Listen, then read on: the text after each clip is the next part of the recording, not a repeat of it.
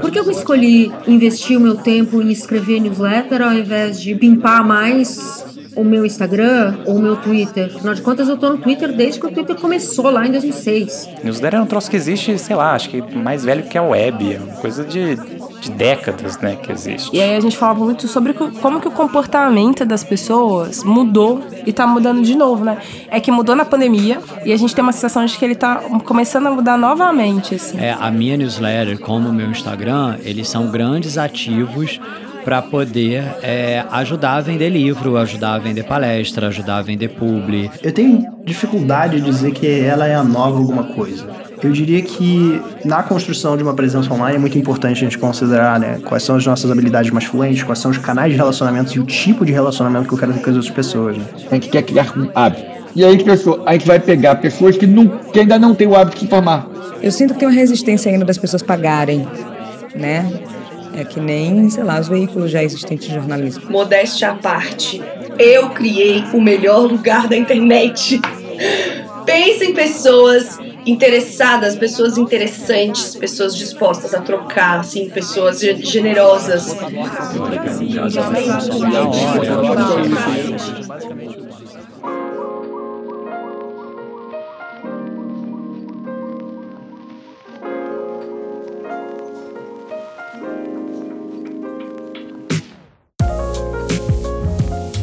Um boletim informativo regular enviado por e-mail para um grupo específico de assinantes com notícias, atualizações, artigos, dicas ou outros conteúdos relevantes para o público-alvo. Uma publicação eletrônica distribuída periodicamente que fornece informações sobre uma empresa, organização, serviço ou tópico específico uma forma de comunicação direta com os leitores, na qual um autor ou empresa compartilha conteúdo original e valioso, como artigos, entrevistas, análises e recomendações de produtos, com o objetivo de estabelecer e manter um relacionamento com a audiência. Uma ferramenta de marketing por e-mail que permite às empresas se conectarem com seus clientes e potenciais clientes de forma regular um veículo de comunicação digital que visa informar, educar ou entreter os assinantes. Todas estas cinco definições, geradas por inteligência artificial, são possíveis para entender uma palavra que está no vocabulário de quem produz conteúdo há anos, mas que recentemente, mais especificamente da pandemia para cá, tem se tornado recorrente. Jornalistas, publicitários, designers, economistas, escritores, médicos, ilustradores, programadores, curiosos em geral. De repente, todos se tornaram produtores de newsletters. Mas será que o mercado de newsletters no Brasil já é uma realidade? Já existe uma economia que gera receita e faz com que os produtores consigam viver disto? Quais os tipos de newsletters que existem por aí? Quem são as pessoas ou aventureiros que já se embrenharam nesse meio? No mundo em que todos nos tornamos produtores de conteúdo, não seria a distribuição, o consumo e o processamento das informações um dos maiores desafios da comunicação contemporânea? Estas são apenas algumas das perguntas que vão nos acompanhar neste podcast. Eu sou o Rodrigo James e, junto a Paula Imediato, queremos te fazer um convite. Sejam todos muito bem-vindos ao Newsletter Economy.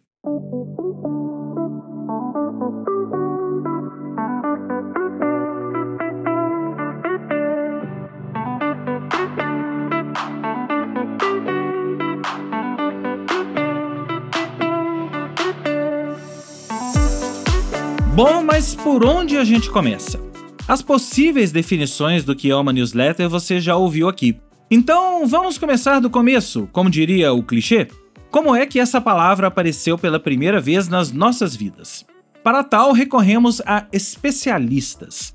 Convidamos 11 criadores e criadoras de newsletters que foram generosos em compartilhar conosco suas motivações, modelos de negócios, rotinas e pautas, na tentativa não só de entender a quantas anda esta tal economia, mas também criar uma espécie de guia, daqueles Tudo que você queria saber sobre uma newsletter, mas tinha medo de perguntar, sabe? E ao invés de criarmos mais um podcast do tipo MesaCast, com convidados ao redor de uma mesa discutindo o tema, ou episódios definidos a partir do entrevistado ou convidado da vez, partimos para um modelo diferente. Compilamos todas as entrevistas e as distribuímos por temas. Assim, temos uma visão mais ampla das perspectivas plurais dos criadores e criadoras entrevistados para esse projeto. Mas quem são esses criadores e criadoras? São pessoas que não só produzem newsletters, como também pensam bastante sobre o tema. Gente como a Gaia Passarelli, das newsletters Tá Todo Mundo Tentando e Guia Pauliceia, a Beatriz Guarese, da Beats to Brands, a Amanda Graciano, da Antes do Café, o André Carvalhal, da Carvalhando, o Rodrigo Guedin, do Manual do Usuário, o Thiago Henriques, da Tira do Papel, a Júlia De Luca, da Weekly Tech Update, a Monique Evelli, da Monique Evelli, a Adriana Salles, da MIT Slow and Review Brasil e HSM Management, o Rodrigo Turra, da The Nexialist e o Vitor Conceição, do Meio. São estas pessoas que você vai ouvir neste e nos próximos episódios deste podcast, nos ajudando a destrinchar tudo. Mas antes, a gente precisa te dizer que este podcast foi possível com o apoio da Zapsign. Acesse zapsign.com.br e teste grátis. Além da Zapsign, o Newsletter Economy tem o apoio de mídia da Fast Company Brasil.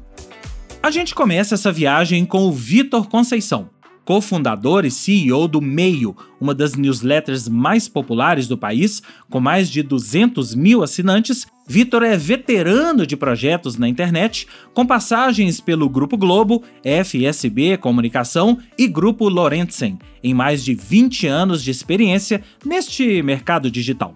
Olha como foi o início da história dele. Eu comecei a assistir a internet no mundo pré-web, internet que tinha Telnet, Golfer e grupos de e-mail. Então, meu primeiro contato com a internet foi com newsletter. Eu participava de grupos que discutiam Tolkien, que discutiam RPG, que discutiam xadrez. E naquele momento da internet, a internet de 93, 94, newsletters eram muito fortes. Era uma coisa que existia, era muito grande, tinham muitas. E aí a, a web foi crescendo, a web foi crescendo, newsletters foram caindo, caindo, caindo, até que ressurgiram aí 2012 para cá, eu diria.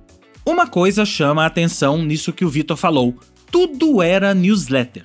Para quem não é veterano como ele, isso pode parecer estranho, mas numa era pré-redes sociais e comunicação por e-mail, o formato de texto enviado diretamente para a caixa de correio dos então assinantes era o que reinava. Daí a ideia de tudo parecer newsletter, ter cara, formato e cheiro de newsletter, ainda que algumas não fossem exatamente pensadas para isso. Outra pessoa que já navega nesses mares faz tempo é o Rodrigo Guedin. Criador do portal de tecnologia Manual do Usuário, Guedin é jornalista, tem pouco mais de 30 anos, mora em Curitiba, é comunicólogo pela Universidade Estadual de Maringá e bacharel em Direito pela Faculdade de Maringá. Antes do manual, foi editor na Gazeta do Povo e repórter do Gizmodo Brasil, além de colaborar com outras publicações.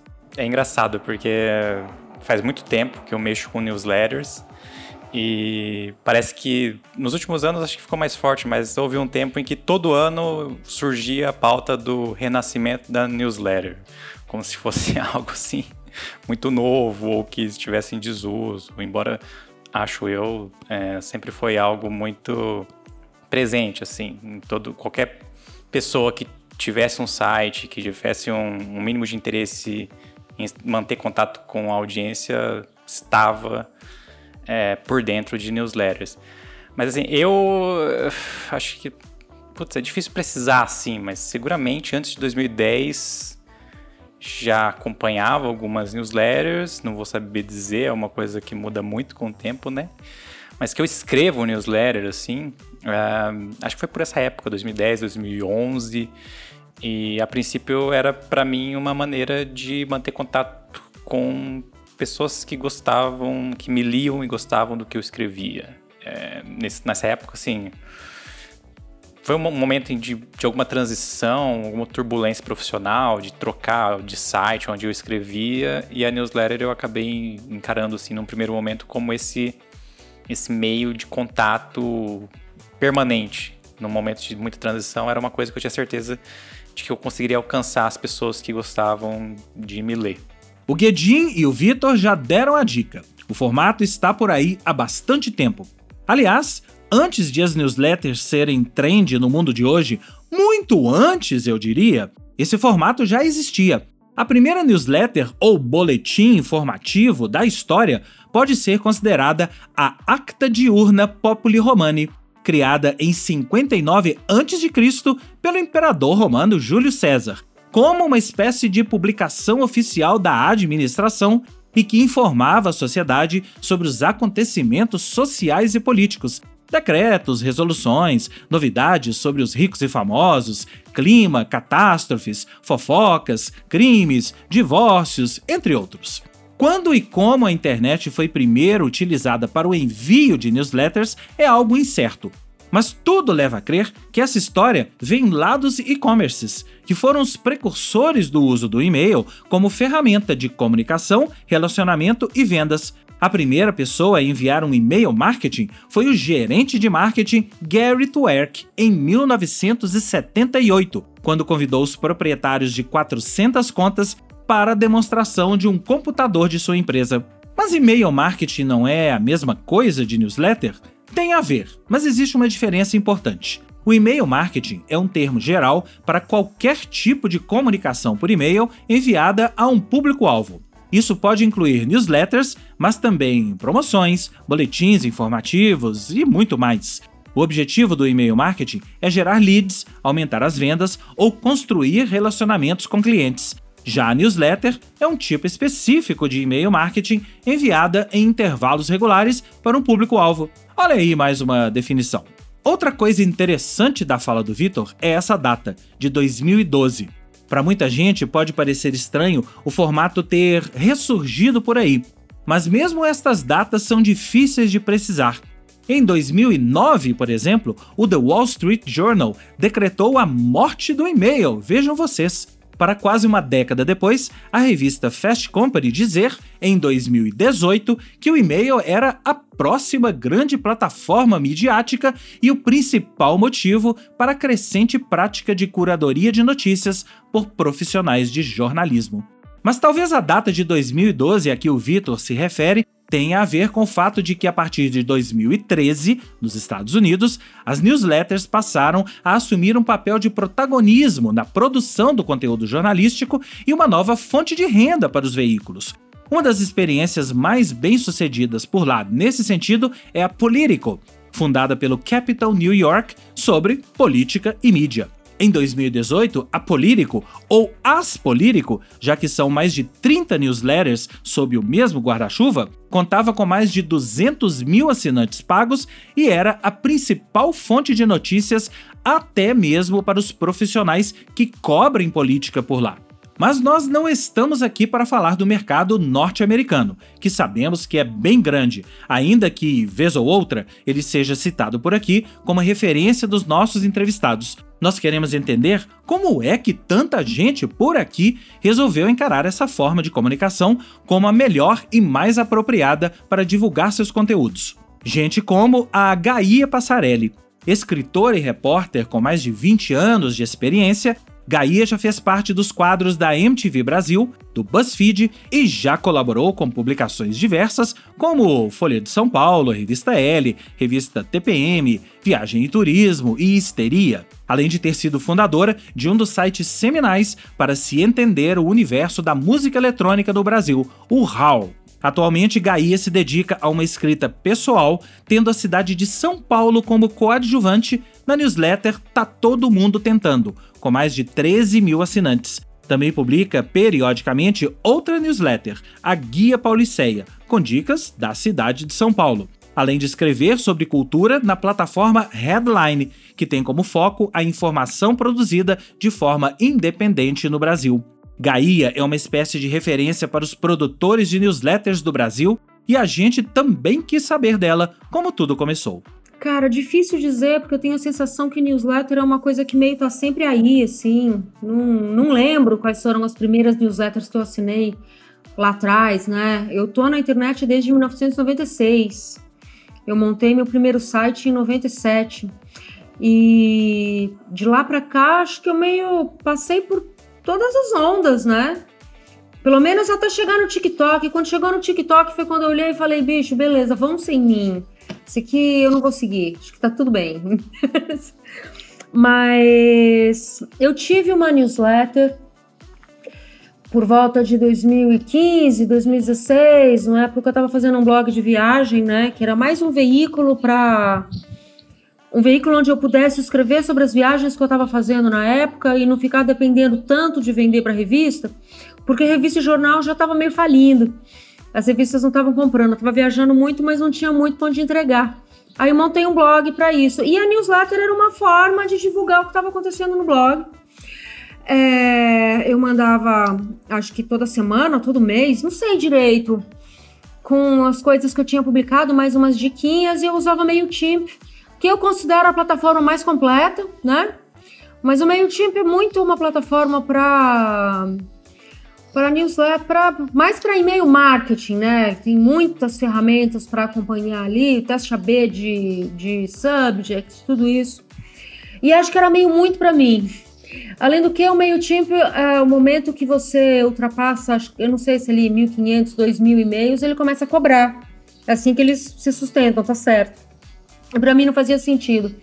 Mas enfim, quando essa newsletter foi meio morrendo sozinha, em 2019 eu entrei no BuzzFeed, fiquei muito sem tempo de escrever as minhas coisas para mim mesma. E quando eu saí do BuzzFeed em 2021, é, tirei ali meio um sabático forçado, né? De e aí, o que eu vou fazer agora no meio da pandemia? E a única coisa que eu estava afim de fazer era escrever.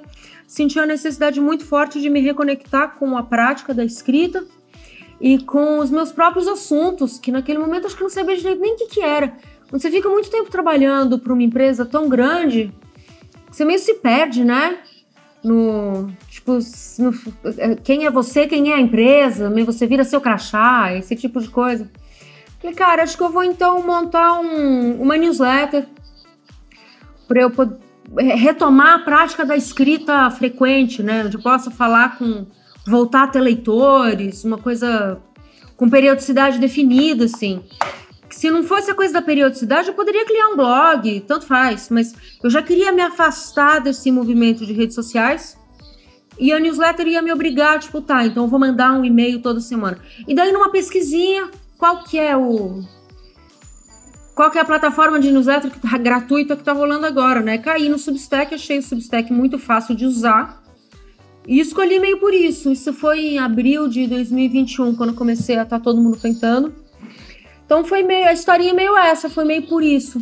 A história da Gaia com newsletters não é diferente da maioria dos newsletteiros e newsletteiras com quem conversamos e vem de uma curiosidade, aliada a uma vontade de escrever e colocar ideias no papel ou na tela do computador ou smartphone, por assim dizer. E aí a gente já começa a fazer uma distinção importante entre os tipos de newsletters. Enquanto a newsletter do Vitor, a Meio, é eminentemente jornalística e trabalha com informação, o manual do usuário já mistura informação com um pouco de opinião. Já a Tá Todo Mundo Tentando, da Gaia, é eminentemente pessoal, por vezes analítica, que reflete os anseios e vontades de sua autora. Uma espécie de diário dos nossos tempos? Uma versão anos 2020 dos blogs? Outra pessoa que fala exatamente sobre isso, a distinção entre os tipos de newsletters, é a Adriana Sales, jornalista com mais de 30 anos de experiência no segmento de economia e negócios, Adriana produz duas newsletters quinzenais: a The Update, ligada à revista HSM Management, e a Extended, ligada à MIT Sloan Management Brasil. Informativas, mas também com uma pegada autoral, como ela mesma explica já lia algumas, não tantas quanto uh, hoje, se bem que se você me pedir os títulos de cara, eu vou engasgar porque eu vou lendo conforme vai chegando, né? Mas leio, leio várias newsletters ligadas a revistas, porque a newsletter é aquela. Ela vai te alimentando, né? A ideia é um pouco. Né, tem um tipo de newsletter mais autoral e esse tipo de newsletter mais informativa.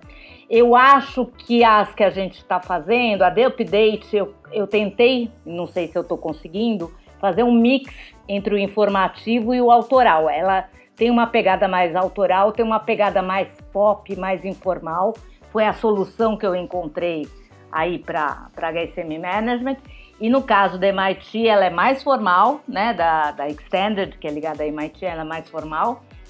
Mas ela também tem um pouquinho de autoralidade, assim. De autoria e, um, e, o, e o resto notícia.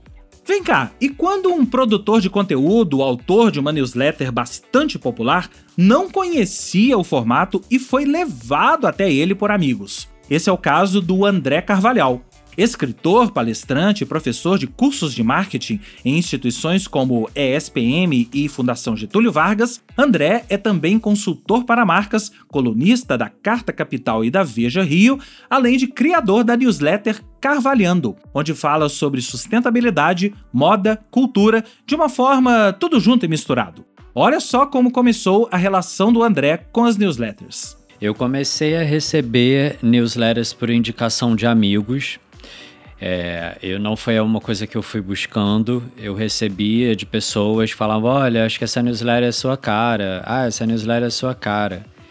E aí eu comecei a ver que eu estava consumindo muito. E aí eu criei um e-mail só para receber newsletter, porque eu comecei a ver que eu recebia muita newsletter e eu não conseguia dar conta de, de absorver tudo aquilo é, assinava algumas que eram diárias, semanais, quinzenais, mas acabava que, tipo, diariamente eu recebia várias e aquilo acabava se perdendo no meu dia a dia. E aí o primeiro passo foi sistematizar é, a, a leitura das news. Então eu criei um e-mail para receber e hoje eu tiro um momento do meu dia que eu entro lá e é a hora que eu vou pesquisar. Então, da mesma forma que eu hoje, quando vou pesquisar, eu entro em vários perfis do Instagram, eu entro em veículos, eu entro, sei lá, em sites que eu curto, eu entro também nesse meu e-mail e eu dou uma passada geral em todos os, os, materiais que eu recebo. Porque no início era exatamente isso, eu recebia um monte de coisa junto e aí eu entrava, olhava e não ia para nenhum link, não clicava em nada. Eu passava o olhar, depois eu volto para ler e não voltava nunca mais para ler. Até que eu comecei a entender que é como se eu tivesse uma nova fonte de pesquisa, um novo canal de, de, de, de insumos, né, de busca. E aí, da mesma forma que eu, ah, agora eu vou tirar um tempo para ler um livro, eu vou assistir um documentário, eu tenho na minha rotina um horário que eu vou ler todas as newsletters que eu recebo. Outra pessoa que dá para dizer que caiu de paraquedas no formato e hoje não consegue viver sem, transformando inclusive a sua newsletter na sua principal propriedade enquanto criador de conteúdo, é o Tiago Henriques, criador da Tira do Papel e citado por quase todos os outros criadores entrevistados aqui para este podcast como uma referência, Tiago gosta de dizer que cria reflexões visuais que ajudam pessoas a tirarem suas ideias do papel sem pirar durante o processo. A tira do papel tem, então, reflexões curtinhas sobre criatividade, um garimpo de links e um pum. Como é que é? Você vai entender quando assinar. Vamos ouvir como é que começou a história dele com esse e-mail? Eu acho que foi meio contraintuitivo a forma com que eu entrei em contato, porque muitas das coisas que eu começo são muito porque eu sou naturalmente apaixonado por aquela coisa. E a newsletter foi o contrário, eu só escutava as pessoas de fora, principalmente comentando assim, como é importante você ter uma presença online diversificada, que a newsletter é um, tem um papel importante nesse ecossistema né, de presença online. Então eu lembro que na época eu comecei uma newsletter muito por isso, assim, por questão de segurança mesmo. E depois, com o tempo, que eu fui me apaixonando. mesmo, assim. Porque a newsletter é o meu canal favorito de criação. Mas esse foi um processo que passou por muitas mudanças. A newsletter tinha um formato muito diferente antes do que tem hoje. E foi resultado de muitos ajustes de, e de ressignificação do que, que esse canal realmente é para mim. Eu não era um leitor de newsletter, e foi interessante você me perguntar isso porque eu nunca tinha parado para pensar nisso. e eu normalmente paro para prestar atenção no meu comportamento de consumo antes de criar as coisas. Eu não era, eu recebia muito e-mail marketing, né, que eu diria que é uma função diferente, embora o canal seja o mesmo. Então, foi até bom de certa forma se eu parar para pensar, porque eu não tinha nenhum formato estabelecido na minha cabeça, e eu acho que isso pode ser bom pra gente. É claro que aprender por mimese, copiar as nossas diferenças em alguns sentidos e desmontar pode ser bom, mas talvez por eu não ter um formato específico de o que uma newsletter precisa ser, isso possa ter me ajudado, assim. Eu lembro que quando eu comecei eu tinha muito aquela cabeça de e-mail marketing. Era só um textão, meio que um bloco, aí depois eu comecei a fazer pontos. E para chegar no formato que tem hoje, que é mais curtinho, que tem tudo a ver com a minha personalidade, na minha opinião, o formato atual, foi, foi realmente assim, uma coisa de eu olhar para dentro mais do que olhar para fora. E, e, pensar mais em como é que o Thiago gosta de criar e menos em o que, que existe, o que, que eu consumo. Viram só? O Thiago caiu de paraquedas. O André não era um consumidor de newsletter. E pode ser que você também não seja. Nem todo mundo nasceu com esse formato na cabeça não deixa de ser uma novidade, principalmente para gerações que entraram na internet nos últimos anos, já na era das redes sociais, e não pegaram aquela era da internet moleque, do Orkut, dos blogs, que um dia foram o espaço encontrado por escritores em geral para colocarem suas ideias e difundi-las pelo mundo. Uma história parecida com newsletters tem a Amanda Graciano. Economista, especialista em inovação, gestão e liderança, Amanda está entre as top 10 profissionais que são referência no trabalho com inovação no Brasil, numa lista feita pela revista Exame, e foi reconhecida como LinkedIn Top Voices Valuable Young Leader pela revista HSM e Instituto Anga Dynamo, está entre os 50 profissionais mais criativos do Brasil pela revista Wired. Sua newsletter é a Antes do Café e, como o próprio nome sugere, traz as notícias mais relevantes do Brasil e do mundo sobre tecnologia, inovação e futuro do trabalho, para serem degustadas bem de manhãzinha com aquele cheiro de café pela casa. Acho que eu não sei, assim, datar ou contar o quando. Tem uma coisa que é minha desde pequena. Eu fui uma adolescente que teve blog. Então, nem sei se esse blog existe. acho que eu vou, depois desse nosso papo, eu vou até retomar para ver se eu acho isso no, nos profundos da internet. Mas eu fui uma adolescente que sempre se comunicou muito bem escrevendo. Eu sempre achei que eu me comuniquei muito bem escrevendo. Pode ter um, um quê aqui de necessidade, não só de querer compartilhar coisas, mas uma necessidade minha, assim. Então eu sempre gostei muito de escrever, sou uma pessoa que tem infinitos cadernos. É, a escrita, ela me apoia muito aqui no processo de conhecimento. E justamente por trabalhar com o que eu trabalho, hoje é Venture Builder, é uma, eu lidero uma consultoria de inovação corporativa, mas não é que os meus trabalhos anteriores eram tão diferentes disso, né? É, querendo ou não, aqui eu acho que eu estou um tanto na vanguarda dessa, desse tipo de atuação junto com alguns outros profissionais. E aí me fazer esse processo de aprendizado de algo que até hoje ainda não é tão esquematizado, você não tem infinitos livros, sabe? Não tem uma formação para trabalhar com inovação que eu vou te falar dois, três livros e pronto, né? Tá aprendido ali pelo menos métodos e processos. Isso não é verdade para quase nenhuma área do conhecimento, muito menos para quem quer trabalhar com inovação e estratégia. Então, esse conhecimento das newsletters como um todo foi o lugar onde eu fui buscar esse tipo de conhecimento, foi o lugar onde eu fui descobrir outras coisas, outras formas de fazer. Foram as newsletters que eu fui, hum, legal isso daqui, deixa eu descobrir um pouco mais, né? Ah, não sabia que esse negócio existia. Eu acho que as newsletters durante muito tempo, elas foram esse meu lugar de descobrir coisas não muito óbvias, porque se eu dependesse só dos livros, ou sei lá, das notícias, eu sentia que ficava um, um buraquinho não preenchido. Ainda mais quando é você trabalhar com no mercado que não existe, né? Uma profissão que ela acabou de ser inventada, amanhã a gente inventa outro nome para os nossos cargos. Então ela é muito dinâmica e as áreas foram sempre essa minha fonte de conhecimento. Dá para perceber que do consumo simples de mais uma fonte de informação, como o André e a Amanda bem pontuaram, para a produção da própria newsletter, o pulo é um pulinho apenas para aqueles que têm o que dizer. Como foi com a Beatriz Guarese? Administradora por formação e consultora de branding, Beatriz, ou Bia, é a criadora da Beats to Brands, uma newsletter criada, como ela mesma gosta de dizer, para falar de branding e tecnologia, de uma forma também tudo junto e misturado. Bia é uma das pessoas mais entusiasmadas com o formato e o ecossistema das newsletters, e sua relação com isso tudo começou bem antes do que você imagina.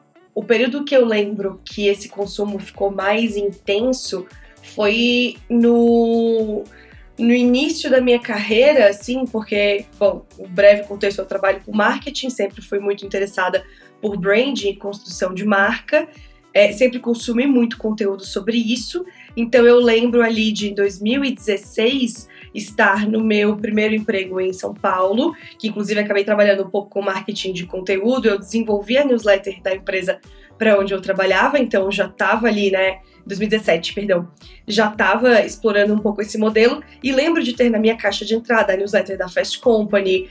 É, eu lembro sempre assinei a newsletter do Scott Galloway, newsletter do Seth Godin. Então, essas pessoas que eu, que eu admirava profissionalmente, esse conteúdo que eu gostaria de consumir, eu sempre consumi através de, de newsletters.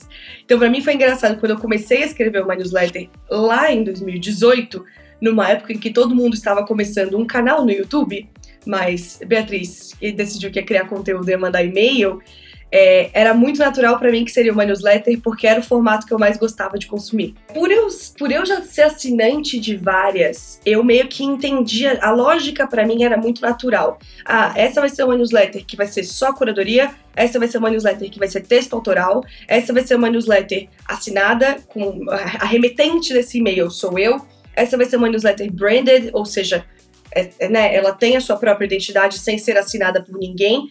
Então, essas perguntas todas, que talvez hoje, inclusive, a pessoa que está vindo pela primeira vez, às vezes precisa pesquisar, por eu ser já assinante, assídua de muitas e muito curiosa, já eram muito naturais para mim. Então, eu, eu sabia que eu, eu tinha essa coisa da curadoria, das, das abas abertas, etc. Eu sempre fui, eu brinco que eu sempre fui a pessoa das abas, mas a Beats veio num lugar também de escrita e de constância para essa escrita, porque eu sempre fui meio metida a criar conteúdo, mas era aquela coisa de, ah, faço um post no Facebook, na época que o Facebook bombava um pouco mais de grupos, tava sempre interagindo nos grupos é, de estratégia, de marketing, texto no Medium, só que eu não tinha frequência alguma. Então, a, a, a, newsletter veio nesse lugar de então, organizar as minhas próprias referências, escrever com consistência, e também criar essa, é, como é que eu posso dizer, essa imagem pessoal e profissional mesmo, assim, eu queria juntar esses assuntos todos sobre os quais eu era interessada é, como um movimento de carreira. Eu sou uma pessoa que trabalha com gestão de marcas, eu sou uma estrategista, mas eu quero estar dentro do segmento de tecnologia. Então, criar esse espaço para juntar essas coisas. Na mesma linha da newsletter da Bia, mas com uma grande diferença, a de ser feita em inglês, está a The Nexialist, do Rodrigo Turra. Na língua de Shakespeare, a The Nexialist é a personal project where I compile and curate brain-sparking content I come across along with some cultural insights, data, information, or knowledge that tells us something about the moment we live in and the spirit of our time. Traduzindo, é um projeto pessoal onde todas as semanas ele compila e organiza conteúdo que estimula o cérebro que ele encontra junto com alguns insights culturais, dados, informações ou conhecimento que nos dizem algo sobre o momento em que vivemos e o espírito do nosso tempo. Rodrigo Turra é um future thinker, como está na descrição da sua newsletter. Reparem como, para ele, passar de leitor para produtor de newsletter foi um pulão. Nossa, faz muito tempo, eu não consigo nem lembrar as primeiras newsletters que eu, que eu assinava, mas eu comecei a perceber que era um jeito de burlar os algoritmos, porque aí eu não estava vendo os posts de quem eu queria nas redes sociais, e eu comecei a ver que, o, que a newsletter era o jeito de eu rece realmente receber o conteúdo que aquelas pessoas estavam fazendo. Claro, já tinha na época do RSS, que era um jeito de né, ter um feedzinho seu ali, e eu já começava a pensar daquela forma. Ah, porque às vezes eu começava a ver, nossa, essa pessoa já postou cinco coisas aqui que, eu, que me interessaram e não chegou para mim, pelo algoritmo. Então, e aí já tava uma galera produzindo mais conteúdo de newsletter e, e para mim caiu bem, assim. Ah, foi um pulão, porque enfim, é um comprometimento, né? E foi no momento que eu estava desempregado, é, já namorando com formato, assim. É, eu sou freelancer já faz mais de seis, sete anos. É, naquela época eu não estava conseguindo achar projeto e tal. Então, é, foi um jeito, assim, virada do ano, começar o ano, o que, que eu faço para fazer o meu próprio conteúdo, me treinar a ler e fazer um pensamento crítico em cima daquilo e compartilhar. Ter um espaço que é meu. Eu acho que eu até demorei um pouco, porque já, a, o Substack, né, que é a plataforma que eu uso, já estava rodando, assim. Eu falei, bom, tá aqui a plataforma, tá, tá mais fácil de mexer. Se no futuro eu quiser ganhar dinheiro, é uma plataforma que está sendo usada para isso. E entrei na onda, assim. E já que estamos falando de newsletters produzidas por brasileiros, mas em inglês, a Weekly Tech Update, produzida pela Julia Deluca, é outro exemplo bem sucedido, mas que vai em uma direção diametralmente oposta à do Rodrigo Turra, no que diz respeito ao conteúdo. São notícias sobre o mercado de tecnologia latino-americano, com sugestões de leituras, números, opiniões e demais curiosidades sobre o ecossistema. Júlia é economista de formação e trabalha no Banco de Investimentos Itaú BBA. Olha que curiosa a abordagem dela. Na verdade, eu sempre acompanhei bastante newsletter e, e especificamente as americanas, que eu concordo que, que o ecossistema lá de, dessa, desse meio de conteúdo está um pouco mais desenvolvido. E foi bem naquele boom quando aqui no, na América Latina, no Brasil e também globalmente, a gente estava vendo assim mais de três investimentos por dia nas diferentes startups e diferentes teses ficando importantes e no outro dia já não era mais importante. E o Banco Central soltando um bando de regulação no que tange ao Open Banking. E eu sempre tive o, o que eu faço aqui no banco, né, que é importante para o ponto da newsletter. Eu cubro os venture capitals e os fundos de growth que investem em tecnologia globalmente. E aí, na ótica do investidor, eu sempre pensei, cara, o que, que esse como produto, né? O que, que esse investidor que investe 3% do, do, do, quanto que ele tem no fundo é, nos mercados emergentes, que seria um caso da América Latina, o que, que esse cara precisa ver, precisa saber para ser uma coisa é, que ele leia e que, e que importe para ele? Então, desde o começo, é, e aí vem o fato da, dela ser em inglês, é porque a minha ambição ela é global, ela é menos local e mais global. É, o, o, o inglês faz com que ela seja e, e possa ser lida por pessoas de diversos países. Então, essa foi minha primeira tese. E minha segunda tese é que é, o produto era direcionado inicialmente, apesar de hoje ter muito brasileiro na lista, mas era inicialmente para o gringo que está olhando a região e que está vendo, que quer saber o que está acontecendo. Aí um dia, foi, foi muito sem querer, assim, um dia eu tava correndo é, e pensei, cara, e se eu criasse um negócio que é esse produto que para mim ia ser muito útil, porque eu ia estar aprendendo e sintetizando o que aconteceu com todas as notícias que estavam vindo de Avalanche e que para os meus é, clientes, né, também seria útil, porque o cara ia ter em inglês um pouco do que está acontecendo, porque é, e, e, aí isso é um pouco do, da percepção que eu pego do cliente, né? As normas do Banco Central, as mais novas, elas só são liberadas em português. É claro que tem Google Translate e tal, mas para o cara conseguir interpretar, é, putz, registro recebíveis, agora você tem que, você pode mudar a titularidade, são coisas muito complexas, né? Então, eu, a, a, minha, a, minha, a minha motivação primordial foi atender esse público, e aí por isso o inglês, e por isso um resumo de mercado de início, e por isso uma as notícias de forma sucinta por dia da semana, porque aí o cara lendo no domingo, ele, ele pode ver se ele perdeu alguma coisa durante a semana, tá lá explicado na newsletter. Por fim, para a gente arrematar esse nosso primeiro episódio, vamos ouvir mais uma história. E vem de uma das empreendedoras mais conhecidas e requisitadas da atualidade. Monique Evelli está nessa vida de empreendedorismo desde os 16 anos e hoje é mentora e formadora de novos empreendedores no Brasil através da Inventivos. Mentora e jurada do Self Made Brasil, ela já foi repórter do Profissão Repórter, teve seu talk show na prosa com Monique, entrevistando gente como Ivete Sangalo, Zezé Mota e Maria Gadu, além de podcasts do Globoplay e UOL. É também consultora de inovação e a mais jovem jurada do Shark Tank Brasil, além de investidora. Sua newsletter traz um misto de opinião, análises e curadoria sobre negócios, carreira, sociedade e personalidades. A gente está numa era de consumo imediato em 15, 30 segundos, né? E eu falei, tá, beleza, mas eu não sou essa pessoa.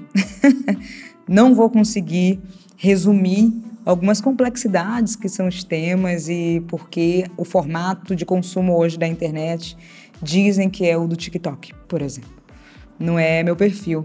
E eu sempre escrevi, né? Eu venho da escrita. O audiovisual entrou assim depois, assim, com muita resistência, tá? Porque quando eu fui repórter do Profissão Repórter em 2017, eu falava isso com o Caco. Eu falei, Caco, mas eu sou da escrita. Eu não sei se eu vou conseguir no audiovisual. Ele falou, se você consegue escrever, você vai fazer um bom roteiro na sua cabeça e vai registrar isso em vídeo. Aí eu falei, então, vamos continuar. Então esse é o ponto. Eu sou da escrita. A segunda coisa que eu lembro que meu primeiro blog era aquele no Blogspot. Né? Eu precisava hospedar minhas escritas, ansiedades, inseguranças, medos e sonhos em algum lugar. E na época era o Blogspot. E depois eu fui tentando fazer newsletter em alguns outros momentos da vida. Hoje que eu me dedico, hoje quando eu falo, sei lá, tem uns três, três anos para cá, que eu entendi que tá tudo bem, não preciso ser esse perfil do tudo tem que ser viral, tudo tem que ser em 15 segundos, temas precisam ser aprofundados. E eu falei, meu foco vai ser a newsletter. Claro, posso transformar isso depois em um vídeo curto e linkar para news? Posso, tranquilamente, mas eu gosto de mergulhar no assunto. Eu não sou uma pessoa rasa. Eu prefiro ser transbordada, né, do que deixar no raso. Então minha relação vem muito nesse lugar. Escrever é um ritual. Eu escrevo todos os dias. Isso não significa que eu vou deixar publicizado nas redes. São coisas diferentes. Mas escrever todos os dias, é, eu escrevo sobre formato de news. Tinha uma coisa que eu tinha que entender é meu público também, né? Porque até o momento era assim, eu quero escrever para compartilhar as coisas que eu faço e foi assim que eu me conectei com muita gente no Brasil. Porque os amigos não estavam lendo, mas pessoas de Brasília estavam lendo, de São Paulo estavam lendo e mandando mensagem. Então, beleza, mas quando eu realmente falo assim, ah, vou escrever com regularidade, eu entendi meu público e eu tenho um perfil muito de, de ser mentora dentro do universo que eu atuo de negócios e carreira. Então, eu fui para esse lugar. Ou seja, as pessoas me mandam perguntas e através delas eu consigo pensar em temas para minha news, para ser de utilidade, né? É também um pouco sobre minha jornada, sobre minha carreira, sobre minha vida e minhas observações, análises, minhas teses e por aí vai, mas sempre tem um link com a comunidade. Né? As pessoas me mandam muitas perguntas, eu filtro isso em algum momento eu vou respondê-la, tanto que tem uma parte é, da news, categoria chamada Se Eu Fosse Você, considerando as perguntas que eu recebo, sabe? Então, vai muito nesse sentido de como eu posso ser útil para a comunidade dentro daquilo que eu vivi e tenho experiência, ou também o que eu acho. Porque achar todo mundo pode, agora eu tenho responsabilidade no meu achismo, sabe? Ser útil para a comunidade. Talvez esta expressão dita aí pela Monique sirva para resumir tudo que ouvimos aqui nesse primeiro episódio. Todas as histórias têm isso em comum. De leitores vorazes ou não do formato newsletters, nossos entrevistados passaram a ser produtores, tendo como foco a vontade de ser útil para a comunidade. Alguns, como o Vitor Conceição, criaram newsletters eminentemente informativas. Outros, como o André Cavalhal, a Gaia Passarelli, a Bia Guarese e a Monique Evelli, foram no caminho híbrido da opinião e informação, com uma carga de pessoalidade impressa em cada uma das letras ali escritas. De consumidores para produtores, de esponjas absorvendo os conteúdos para disseminadores de outros. O que move os produtores de newsletters nos dias de hoje é a vontade de escrever, de informar, de colocar para fora angústias e demais sentimentos. Em uma era saturada por redes sociais e excesso de telas, será que os newsletteiros e newsletteiras estão no caminho certo? Isso é assunto para os próximos episódios, com mais depoimentos e histórias instigantes de alguns dos mais criativos pensadores de newsletters do Brasil. Espero que tenham gostado e que nos sigam nos principais agregadores de podcast do mercado para podermos continuar essa jornada juntos. O podcast Newsletter Economy é uma produção da Cotonizio Podcasts, com direção e roteiro de Rodrigo James e Paula Imediato. Narração e edição de Rodrigo James. O apoio para todo esse projeto é da ZapSign.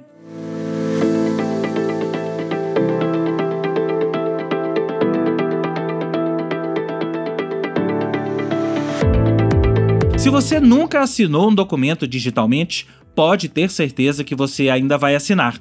E é exatamente para facilitar este processo e a sua vida que a ZapSign foi desenvolvida. É uma plataforma de assinatura eletrônica que permite coletar assinaturas de forma simples e compatível com o seu celular.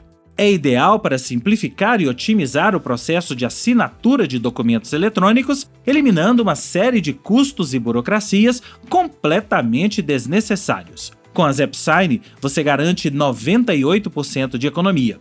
Tudo com validade jurídica, numa plataforma que já conta com mais de 900 mil usuários em 17 países e mais de 14 milhões de assinaturas coletadas. Conheça a ZapSign, a assinatura eletrônica e digital mais fácil de usar. Acesse zapsign.com.br e teste grátis.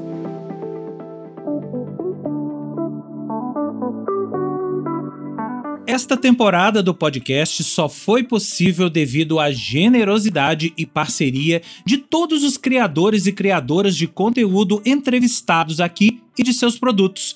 Antes do Café, da Amanda Graciano, Beats to Brands, da Beatriz Guarese, Carvalhando, do André Carvalhal, Mala, deste que vos fala, Manual do Usuário, do Rodrigo Guedin, Marmitex, do Paulo Imediato, Meio, do Vitor Conceição, Monique Evelli, da Monique Evelli, Tá Todo Mundo Tentando e Guia Pauliceia, da Gaia Passarelli, The Nexalist, do Rodrigo Turra, The Update, da Adriana Salles, Tira do Papel, do Tiago Henriques.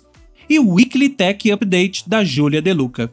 Se quiser conhecer mais sobre estas newsletters e seus criadores, os links para todas elas estão na descrição deste episódio. Este episódio usou como fonte de informação trechos do artigo Curadoria de Conteúdo: A expansão das newsletters no jornalismo brasileiro de Larissa Pesce e Roberto Vilar Belmonte, do Centro Universitário Ritter dos Reis, Uniriter, de Porto Alegre, publicado em 2020. Se quiser falar com a gente, entre em contato através do site cotonizio.com.br. Cotonizio com S. Um grande abraço e até o próximo episódio.